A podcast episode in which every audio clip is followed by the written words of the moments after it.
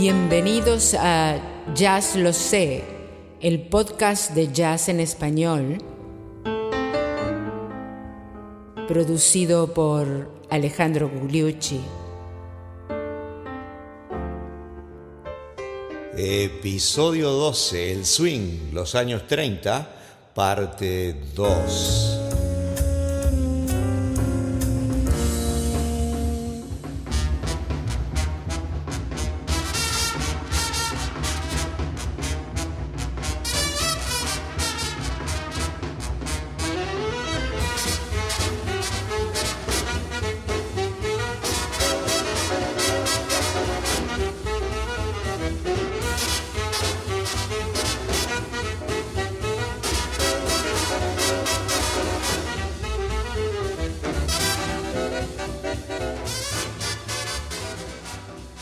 ¿Qué tal amigos? Así, escuchando al gran Benny Goodman, empezamos el episodio 12 de Jazz Lo Sé, tu podcast de jazz en español.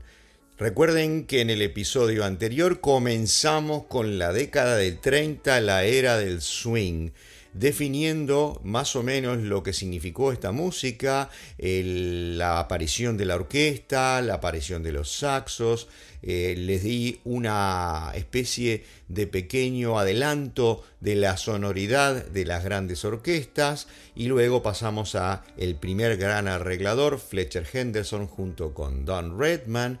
Y hoy vamos a continuar con la era del swing para dedicarnos a específicamente la personalidad y la contribución de Benny Goodman y su orquesta al auge de esta música en esa década del 30.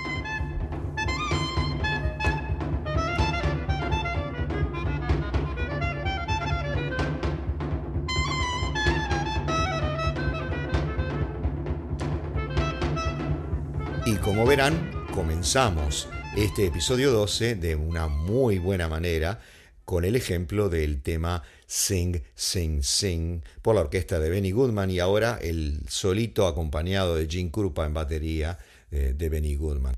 Pero ahora, ¿qué tal si rebobinamos un poco y nos situamos en la época del swing y repasamos algunos conceptos más generales? ¿Y cuáles son los conceptos que tenemos que empezar a revisar en relación con la transición del jazz tradicional al jazz de swing o de la era del swing? En particular, el tiempo, ¿no? Eh, ¿Se acuerdan que dijimos que el jazz tradicional tenía eh, en general un tiempo más que nada de 2x4? O sea que de los 4, 1, 2, 3, 4, chum, cha. En lugar de 4x4, cha, cha, cha, cha cha, cha, cha, cha. Eh, la transición ocurre alrededor del año 28-29, ya en, en Harlem, en Nueva York, y más aún todavía en Kansas City. Van a ver que Kansas es una ciudad importante eh, para, para el jazz se desarrolló esta nueva manera de tocar que respetaba los cuatro tiempos por igual. Con el éxodo, el segundo gran éxodo del jazz, el primero, ¿te acuerdan que fue de Nueva Orleans a Chicago? El segundo gran éxodo fue de Chicago a Nueva York, eh, con un aflujo también de músicos de Kansas. Ahí empieza lo que llamamos el swing.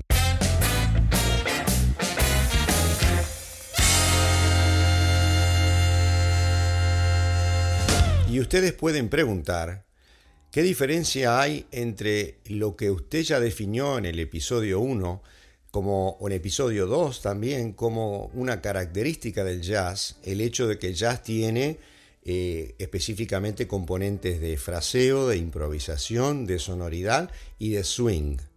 Y ahora está hablando de la era del swing. Son dos cosas distintas.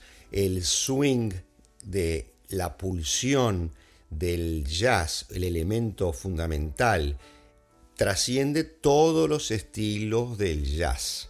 Esa es la manera en que el jazz se diferencia de la música clásica, que extrae la intensidad y la pulsión de todos sus componentes bastante rígidos de estructura.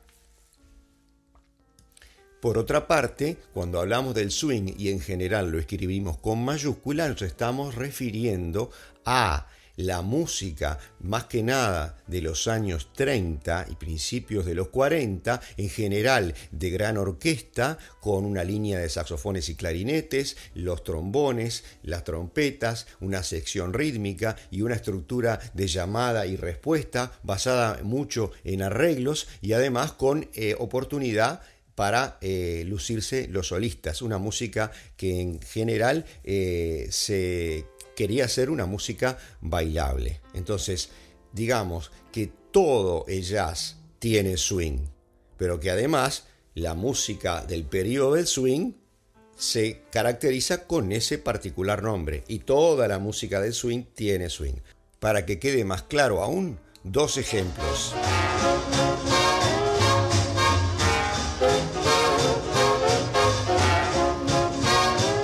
La orquesta de Count Basie, estilo o género swing, tiene mucho swing. La de Dizzy Gillespie, estilo bebop, también tiene mucho swing.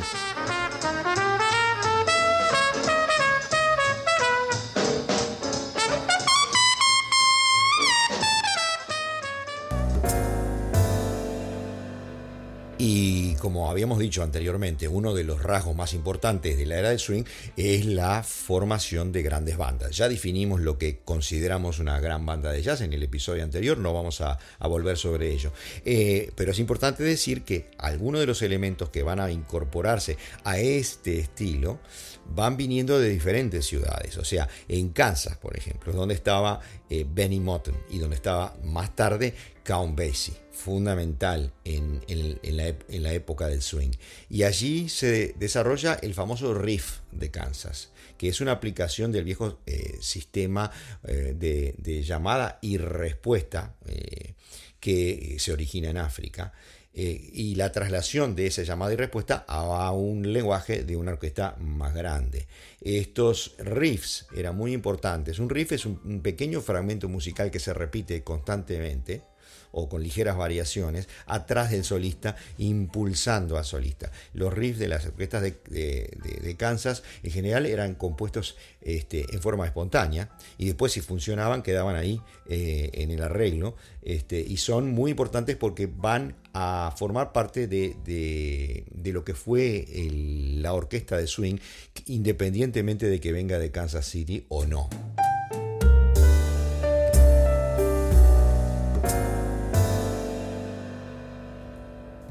Y fue en la orquesta de Benny Goodman donde se amalgamaron todos estos elementos que se venían, se venían incubando.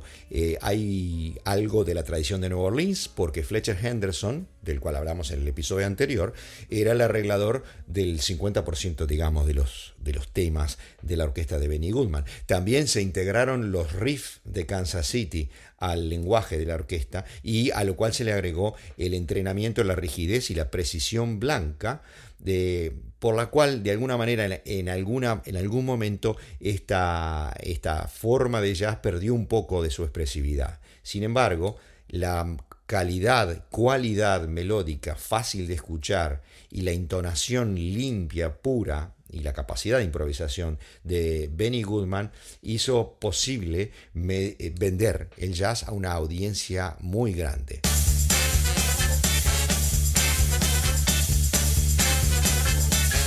Pero ya hemos hablado demasiado. ¿Por qué no escuchamos un poco la orquesta de Benny Goodman para luego, más adelante, comenzar a trazar su carrera tanto a nivel de sus orquestas como a nivel de sus pequeños grupos, sus pequeños combos? Vamos a Stomping at the Savoy, bailando en el Savoy.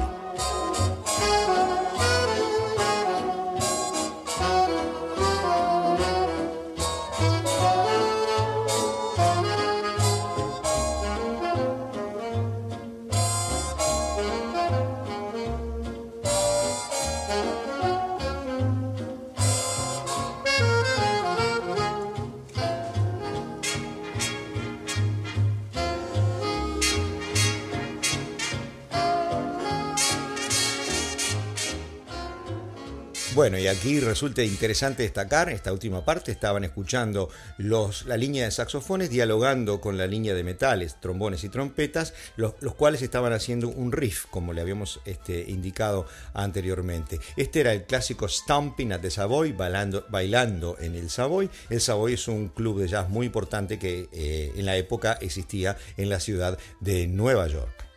Y por qué no escuchar ahora Chicago, donde nació Benny Goodman, eh, otro clásico de jazz. En este fragmento eh, se destaca primero Benny Goodman con su clarinete y luego vean el arreglo para la línea de trombones con sordina.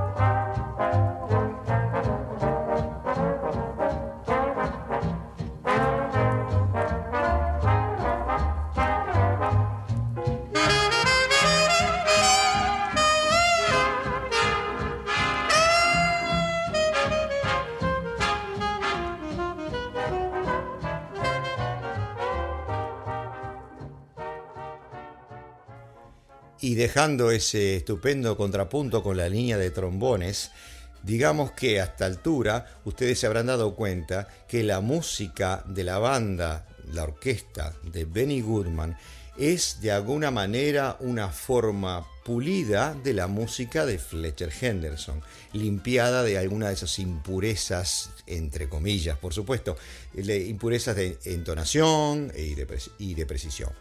Eh, esta música es el símbolo más conocido de la era del swing. La cresta de la ola, digamos, de Benny Goodman, que empezó en California en el año 35, cuando prácticamente se habían dado por vencidos porque no, no obtenían éxito, fue su gran concierto en nada menos que en el Carnegie Hall, allá en Nueva York, en el año 38. Este fue un momento crítico en la historia del jazz, en el cual logra llegar a la sala de concierto más importante del país y entonces logra reconocimiento con una forma de arte mayor, en la mayor contribución a mi modo de ver que hizo Estados Unidos a la cultura del mundo en el siglo XX. Y para este concierto, Benny Goodman trajo músicos de la orquesta de Duke Ellington y de la orquesta de Count Basie junto con sus propios músicos. Se jugó el todo por el todo.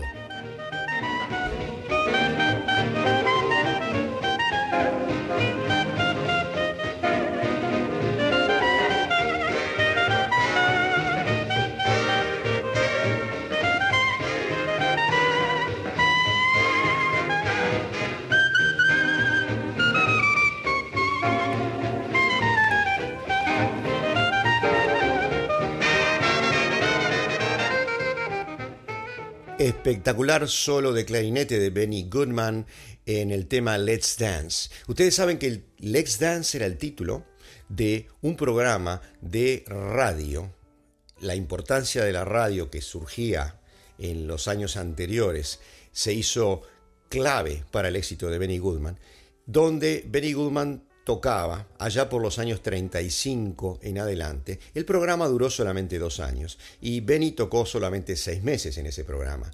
Pero a partir de ahí se hizo famoso, pero más famoso, y esta es la parte interesante de la anécdota, en California que en Nueva York. ¿Y por qué? Porque el espacio transmitido en vivo a todo el país a través de 50 retransmisoras eh, era de noche y Benny Goodman tocaba muy tarde, en general, digamos a las 11 de la noche, a las 12 de la noche, pero eso es en Nueva York. Al mismo tiempo, en California son tres horas antes, 8 o 9 de la noche, el horario, el horario clave para que la gente lo escuche o mucha más gente lo escuche. Y por esa razón, por esa razón, Benny Goodman descubrió que tenía más fama en la costa oeste que en el propio Nueva York y triunfó en el Palomar Ballroom de Los Ángeles.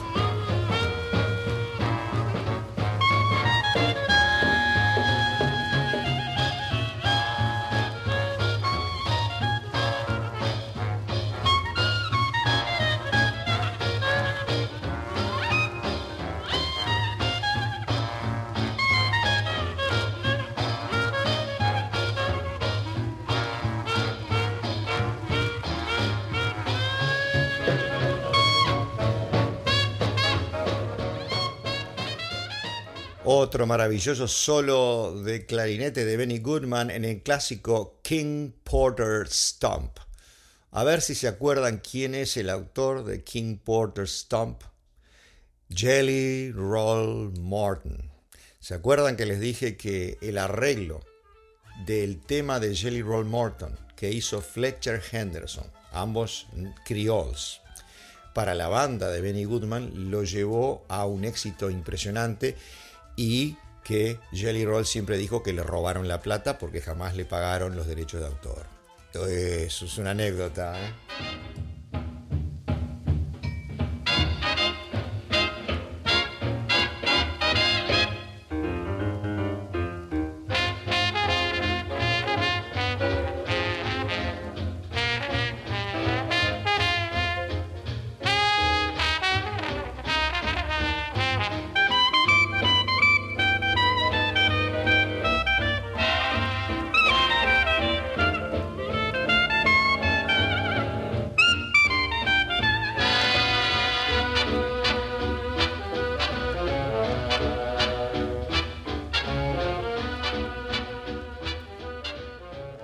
Fragmento tuvimos todo, ¿no? Un poco la banda completa, luego el solo del trombón, luego el solo del clarinete y luego el diálogo de las dos secciones. Esta es el clásico Don't be that way. No seas así.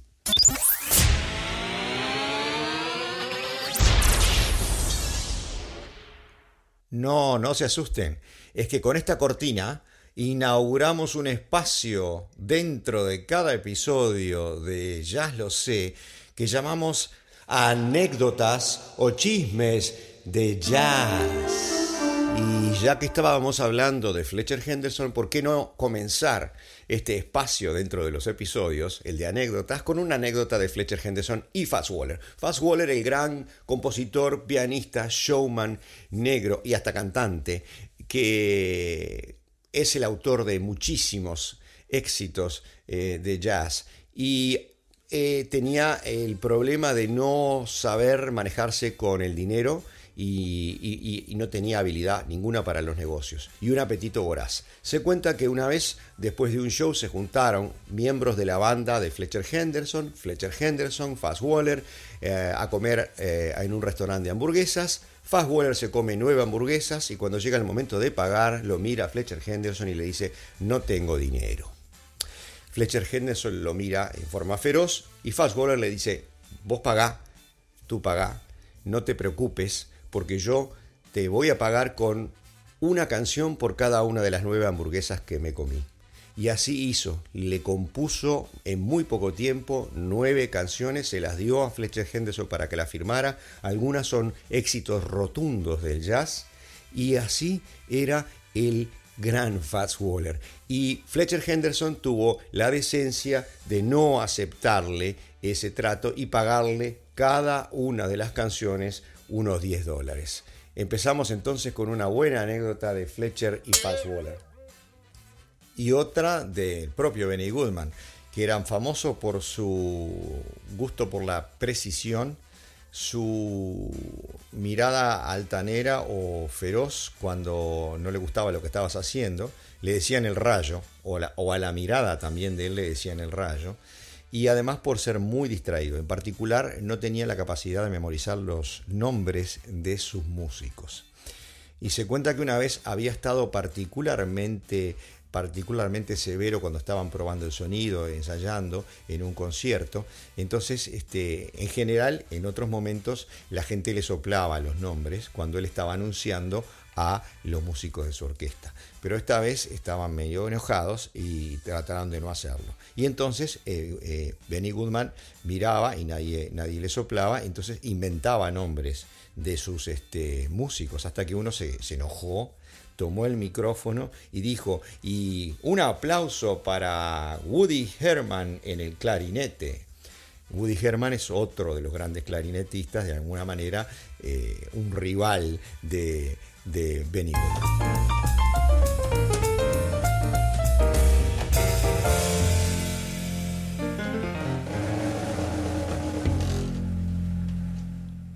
continuemos entonces disfrutando de algunos fragmentos de grabaciones de la orquesta de Benny Goodman. Más adelante vamos a hablar de los importantes componentes de esta orquesta en particular, pero no los quiero aburrir. Primero vamos a inundarnos en el sonido y luego vamos a pasar a algunas eh, consideraciones un poco más específicas. Así como recordarles que no solo tuvo una gran orquesta, eh, sino que además tenía pequeños grupos, tríos, cuartetos, quintetos, donde se lucía más la parte jazzística, la parte de improvisación, este, en lugar de la parte de arreglo y la parte bailable de la música de swing, que podía tener las dos cosas, que se que confluyen perfectamente en Benny Goodman. En algunos otros casos era, no era más que una música buena, bailable, ¿no? No en el caso de la orquesta de Count Basie o la orquesta de Benny Goodman, por ejemplo, del que estamos hablando ahora. Pasemos a otro ejemplo, Goody Goody.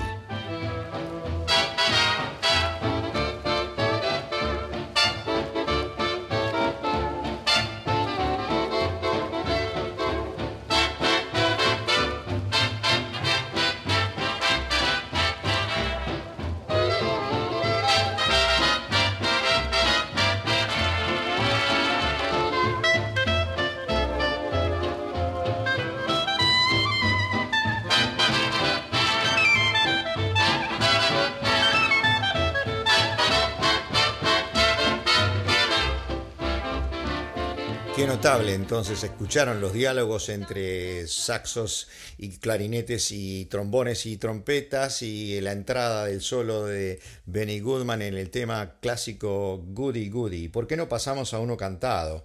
There's a small hotel, hay un pequeño hotel donde canta Helen Ward, que trabajó mucho con Benny Goodman en aquellos años.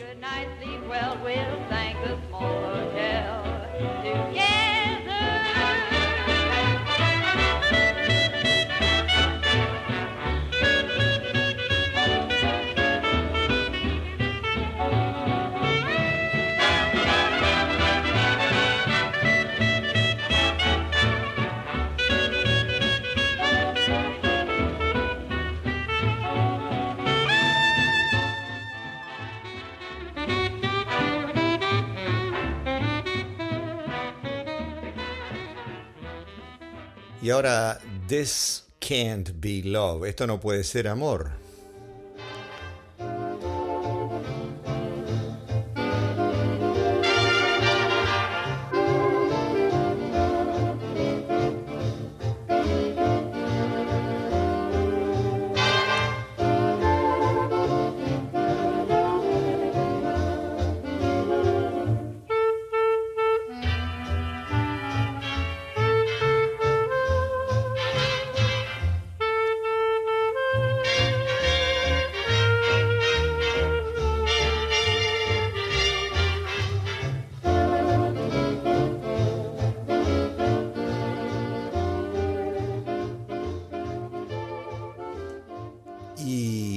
Último ejemplo por el episodio de hoy, vamos a pasar a I thought about you. Pensé en vos, pensé en ti.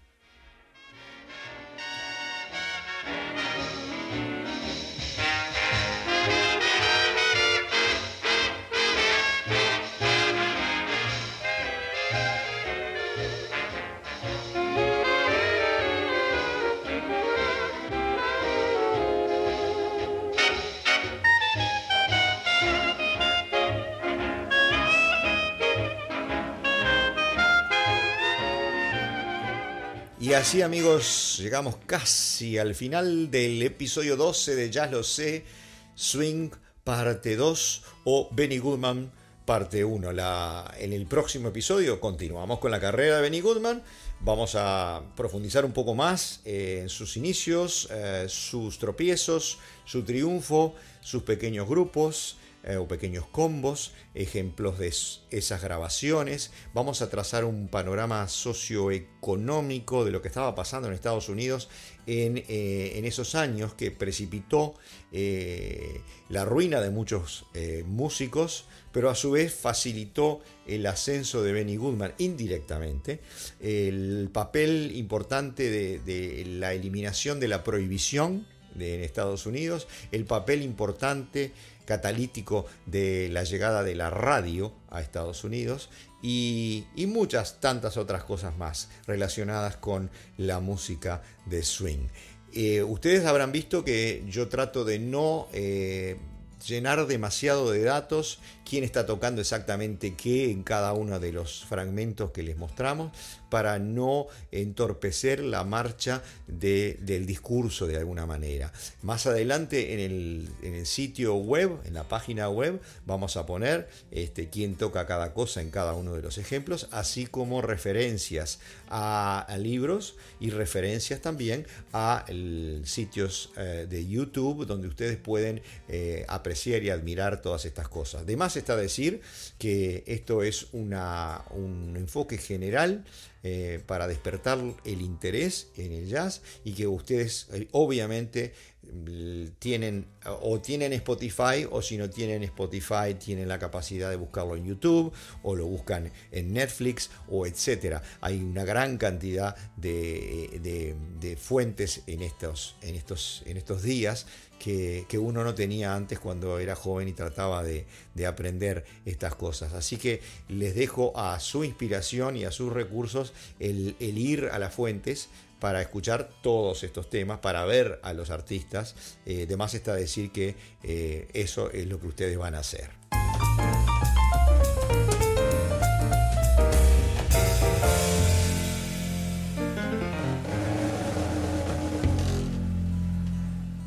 Y por supuesto, a los que quieran escribirme eh, con dudas, con preguntas, con críticas, lo hacen a través de el website, que es, ¿se acuerdan?